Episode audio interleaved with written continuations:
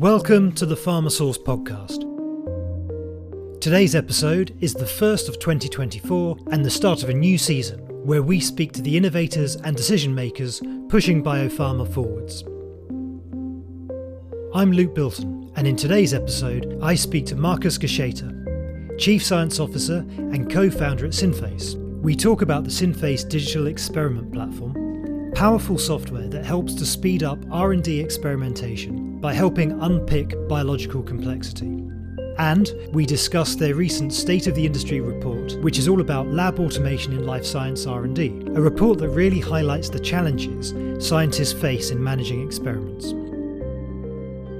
The fundamental problem we're trying to solve is to how to experiment with something as complex as biology, mm. right? There is no other field that has quite this level of complexity to deal with. Um, you know, like biology is the most complex system in the known universe, and we have to try and work out how we can then unpick that complexity, unweave it so that we can actually understand what's going on and make much better therapeutics or you know biological mm. solutions as a result. Um, so that's the fundamental mission, the very high level mission. Um, and we started out actually as a biology company, right? So we have labs in London, um, and um, it, that's kind of a testament to our background. And essentially, what we were trying to do is to engineer biological systems to produce products. Um, and we were using sophisticated experimentation, so very high dimensional experimentation to do that, which is dramatically more powerful than conventional experiments. But it's also very, very difficult to carry out those experiments. Hmm. And we started building our own software to help us um, plan, run, and analyze those high dimensional, um, very sophisticated experiments.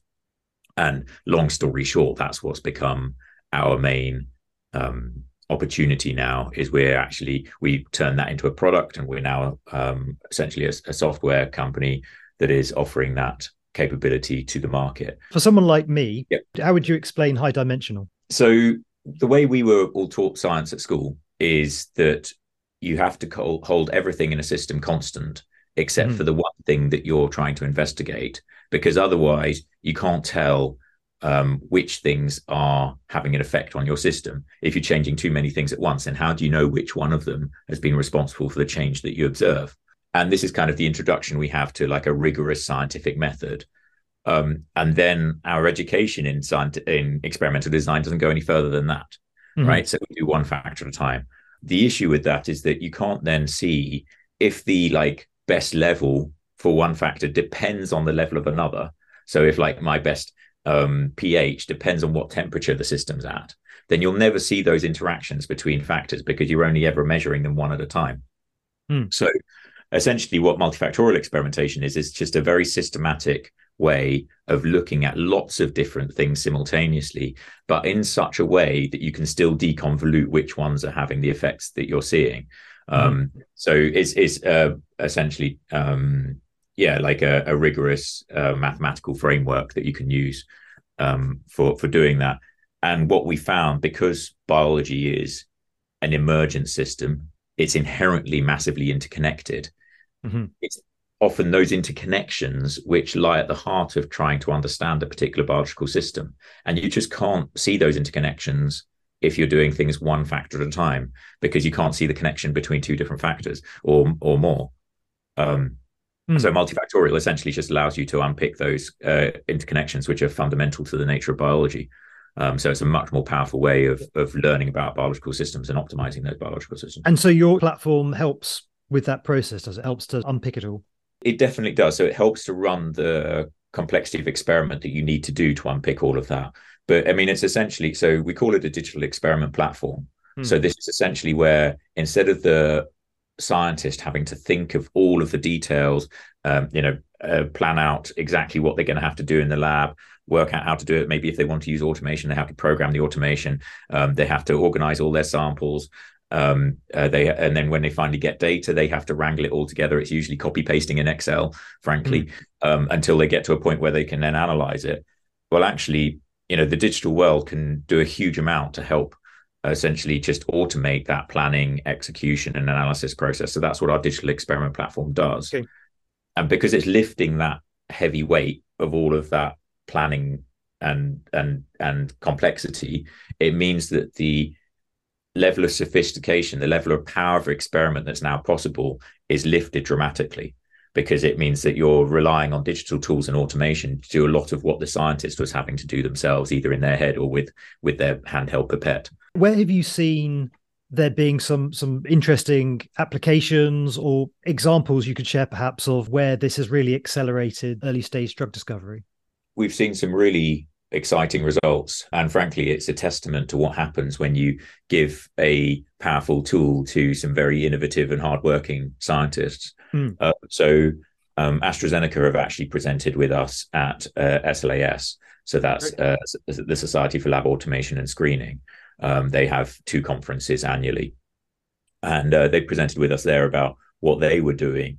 And essentially, it means that what they can do is they can do experiments which get them to the optimal conditions for a particular process. I mean, they were focused on assay development. So this is the process that they use for screening through you know millions of different compounds to try and find the one that might be a therapeutic. They use an mm. assay for that.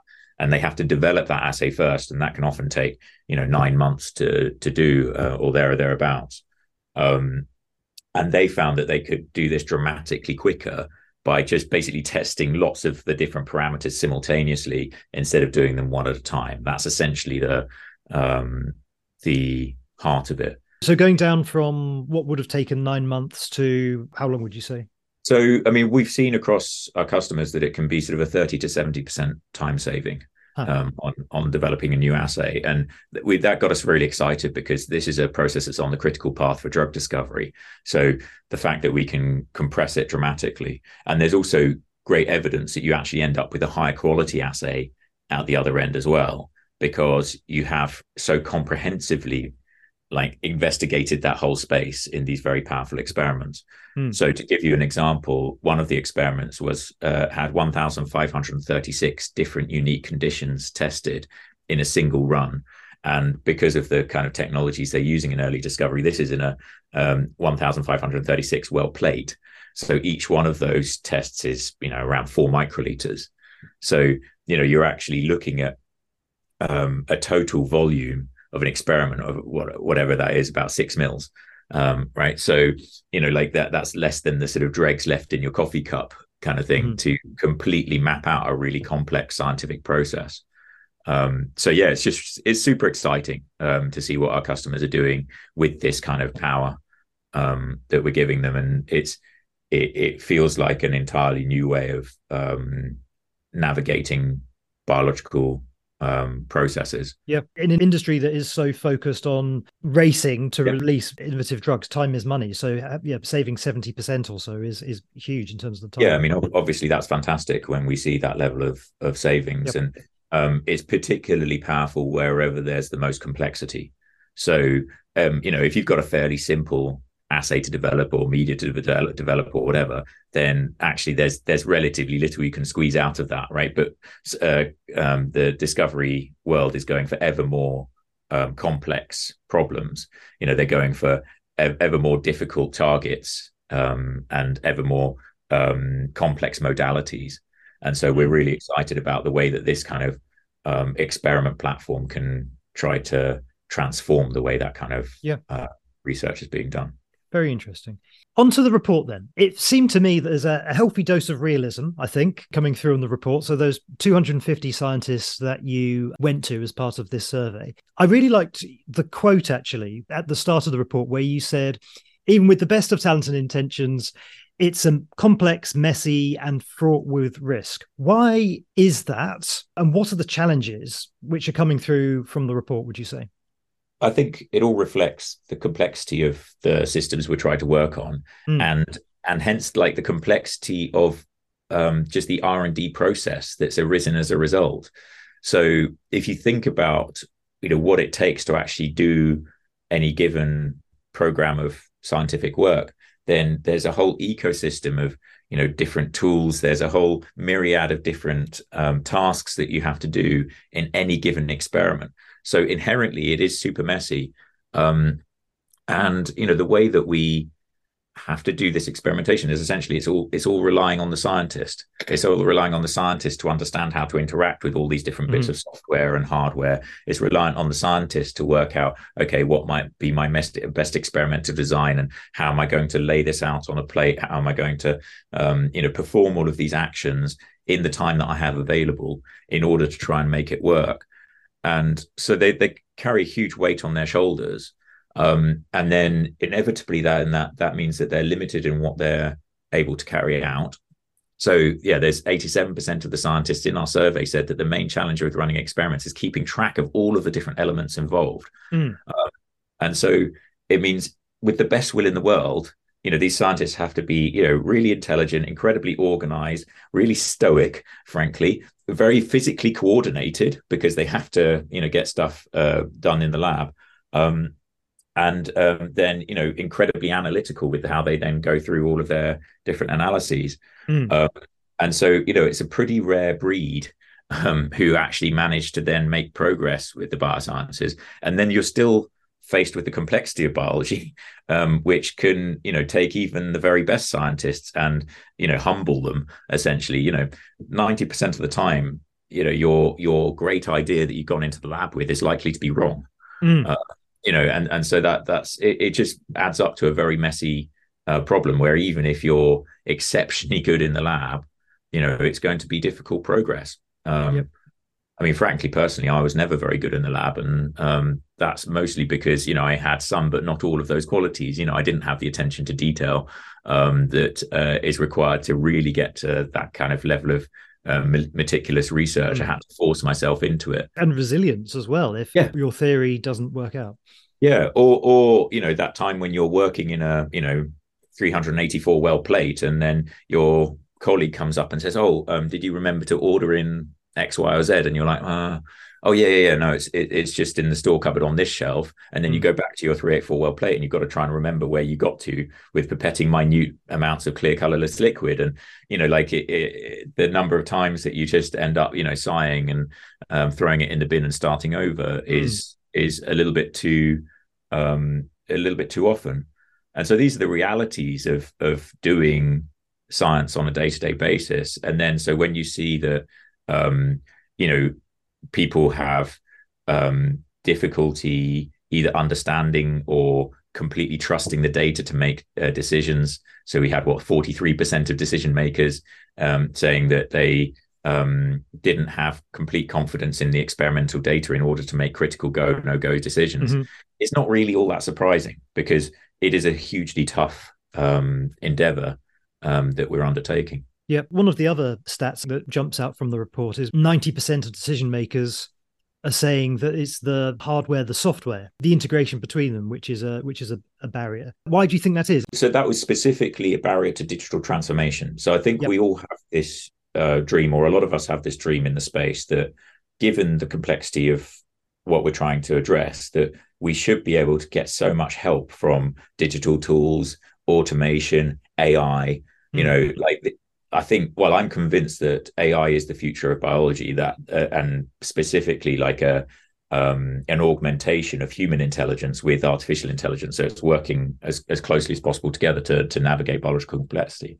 But we're only going to get there if we have effective digital transformation of the processes that we're doing. Hmm. Um, now, so that's the aspiration. Yeah. Now, the reason that you know hardware software integration is so difficult is simply that there are just so many different aspects to running an experiment, so many different bits of hardware that you might want to do any given experiment, and there's a huge ecosystem of providers which make all sorts of incredibly capable hardware and software. Um, but then that's all really fragmented. Um, and you know, over decades, people have been focused on making ever better instrumentation for doing more and more powerful analyses, for example. But they haven't necessarily been focused on, okay, how can we make sure that the data that comes from these is all harmonized in such a way that can be brought together in a really coherent and automated way? Mm. And similarly, on the software side, um, there are so many different aspects of running an experiment from um, you know it, planning and um, and uh, you know resource management, sample management, um, going through to uh, working out exactly how you're going to do the experiment, um, the software that then interacts with the hardware, um, and then um, doing all of the uh, reporting and analysis. You know, like each one of these has different software which is best at doing that. You know, there's no kind of one software which combines all of it. And so it then becomes an integration problem there as well. And again, there are no standards. There's nothing there which says, okay, this is the way that the whole industry is going to work together. Um, and you know, there are standards efforts going on, but they are you know very difficult to make stick and uh, you know like they're making slow but steady progress but in the meantime we've got this huge integration problem of how we can get all of these things working together in a coherent ecosystem where have you seen teams customers you work with or those that you've seen in the industry who are actually getting to grips with this and, and are making practical improvements to how they manage their data starting to apply machine learning? It is becoming more and more prevalent. Mm. what we see works very well is when people are focused on a very specific application area where they've worked out that they'll be able to get clear scientific benefits from these kind of things. And then they um, you know start in a relatively constrained way and then build out from there i think what can often be very difficult and a lot of the industries learn this is to go for sort of wholesale grand digital transformation projects mm-hmm. um, where you know like they they have all of the very best intentions but if they are going to take you know three to five years to implement then often the realities of you know um, the dynamics within certainly larger companies means that you know these initiatives tend to uh, lose um, the the patience and backing well before they they would actually you know um, produce and so yeah it's these it's these uh, smaller much more focused ones um, that that work um, well in the um, in the first instance. And then in terms of specific examples, I think there are some really notable examples in kind of um, smaller biotechs which have grown up with these kind of philosophies from the outset. So I'm thinking about companies like Recursion and Insitro. Mm-hmm. Um, you know, what they're doing is they're building out these digital and automated systems from the outset with AI as the intent yeah. and so like they built it kind of from the bottom up so they don't they don't have that same kind of um, big transformation and change management that might be needed in a um, in a more established company um, and so you know they get these fantastically curated rich data sets which then act as the foundation for then uh, artificial intelligence and, and cutting through that biological complexity in a much more effective way. A moment ago, Markus, you, you started talking about a grander vision for what this could mean to humanity. How do you see the role of Synthace within that? I mean, if you could project a few years into the future, how would you like to see the product developing? Yeah, what we see is a lot of digital tools that are there to help people to analyze their results and, mm. you know, a lot of AI is being used in exactly this way or to make better predictions. But what we don't see is um, digital tools for actually helping to drive experiments.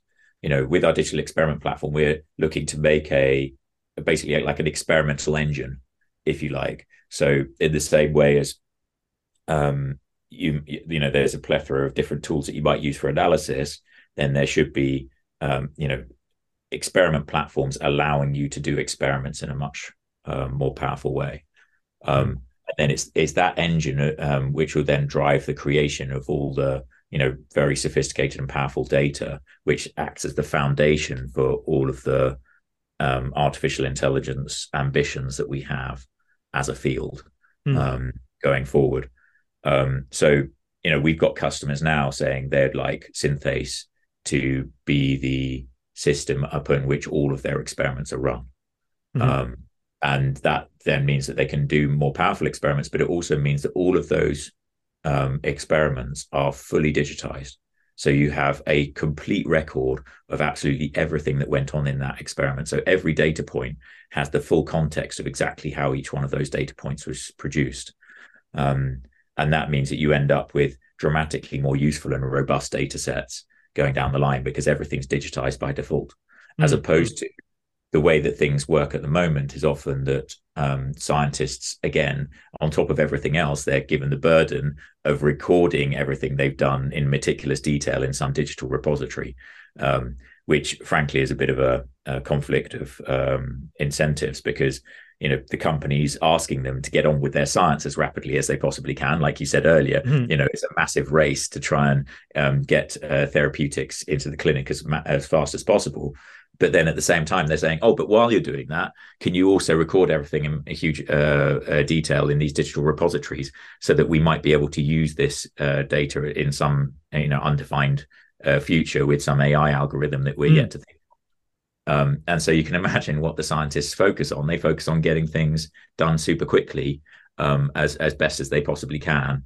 and they won't you know sit a lot uh, spend a lot of time doing all of that digital record keeping mm. so i think you know those kind of digitization initiatives that rely on the scientists to record everything are doomed to fail um, because there's always going to be a much more pressing um, imperative and that is get that drug through the pipe as quickly as possible and once you've got all the data in there, does that open up the opportunity for conversational LLMs or different ways to interact with that data set? Yeah, definitely. I think actually LLMs offer all sorts of opportunities in terms of that interface between the scientist and technology or the scientist and particular data sets. Um, and we did a proof of concept where we, um, in our R&D function, we looked at having an LLM on the front end of Synthace. Oh, interesting. And so you can essentially uh, then just ask, tell me a good media for growing T cells is the example we use. And then, you know, obviously, because these LLMs are kind of spookily um, good, they come back with a very good media for um, growing T cells. And then you can say, okay, design me an experiment to optimize these different components, uh, the concentration of these different components of the T cell, and it will immediately come back. But he'll it'll also come back with a question questions of the bits of information that you haven't given it yet. Mm. So like um, so fill in all the gaps, and then when it's got the gaps filled in, it can automatically then generate a Synthace workflow, which can then go and be done in the lab. So it means that you you have a hugely intuitive interface to what is a very powerful technology and then similarly you could see exactly the same thing happening with you know interrogating complex data sets and really trying to understand what's going on there the critical thing is though is that as we know llms they they don't have any particular rigor right they're mm. incredibly in quotes creative and in quotes knowledgeable um, right but they will also do stuff that's completely illogical. Like, you know, if you see an LLM playing chess, it will take its own pieces. Okay. Um, because it doesn't have that logical framework. All it's doing is it's predicting what word should come next each time. That's that's that's how these models work. Mm. Because Synthace understands what works in the lab and what doesn't. It's got all the models and the heuristics for working out what how lab processes work. Mm. Without that, then an LLM is likely to do the sort of lab equivalent of pouring a pint into a shot glass. Mm-hmm. You know, it's it's it's not going to come up with logical things that make sense. It has to have that rigor and that check against it. And I think that's what we're going to see emerging is we're going to sort of see these um, these knowledgeable systems, if you like, these rigorous systems paired with the kind of yeah, as I say in quotes, creativity and knowledge of LLMs, and that's where it's going to get really powerful. Fascinating, isn't it? Markus, how about yourself personally? I mean, do you find this work rewarding? I mean, how, how do you feel about the impact you're making? I couldn't imagine a more important thing to be working on. I feel immensely privileged to be in the position I am with the opportunity to try and make these kind of changes in the world. Um, you know, to talk a little bit grandly for a second, I think that biology is the technology which has the most potential for transforming the things that matter to us the most. Mm. You know, whether that's healthcare or food or production of materials and chemicals, it has a huge amount of potential to help us with these massive global problems. But at the same time, it's exceptionally difficult, as we've already gone through in length, mm. to actually understand biological systems well enough and work with those biological systems to effectively solve these problems in any kind of decent timeline building these new powerful platforms for enabling biologists to achieve their aspirations that much more effectively is really exciting. And you know it's a very very tough thing to do to boil down all of this complexity into you know a tool that essentially allows you to uh, run these experiments dramatically easier it's not been an easy path at all, but it's immensely worthwhile. And yeah, when I look at what we've achieved and when I look at the kind of science that scientists are doing with our tool, you know, it never gets old. Markus, thank you so much for your time. Pleasure speaking to you. Likewise. Thanks very much for having me on. I hope you enjoyed the episode. For more insights and best practices, head to pharmasource.global and sign up.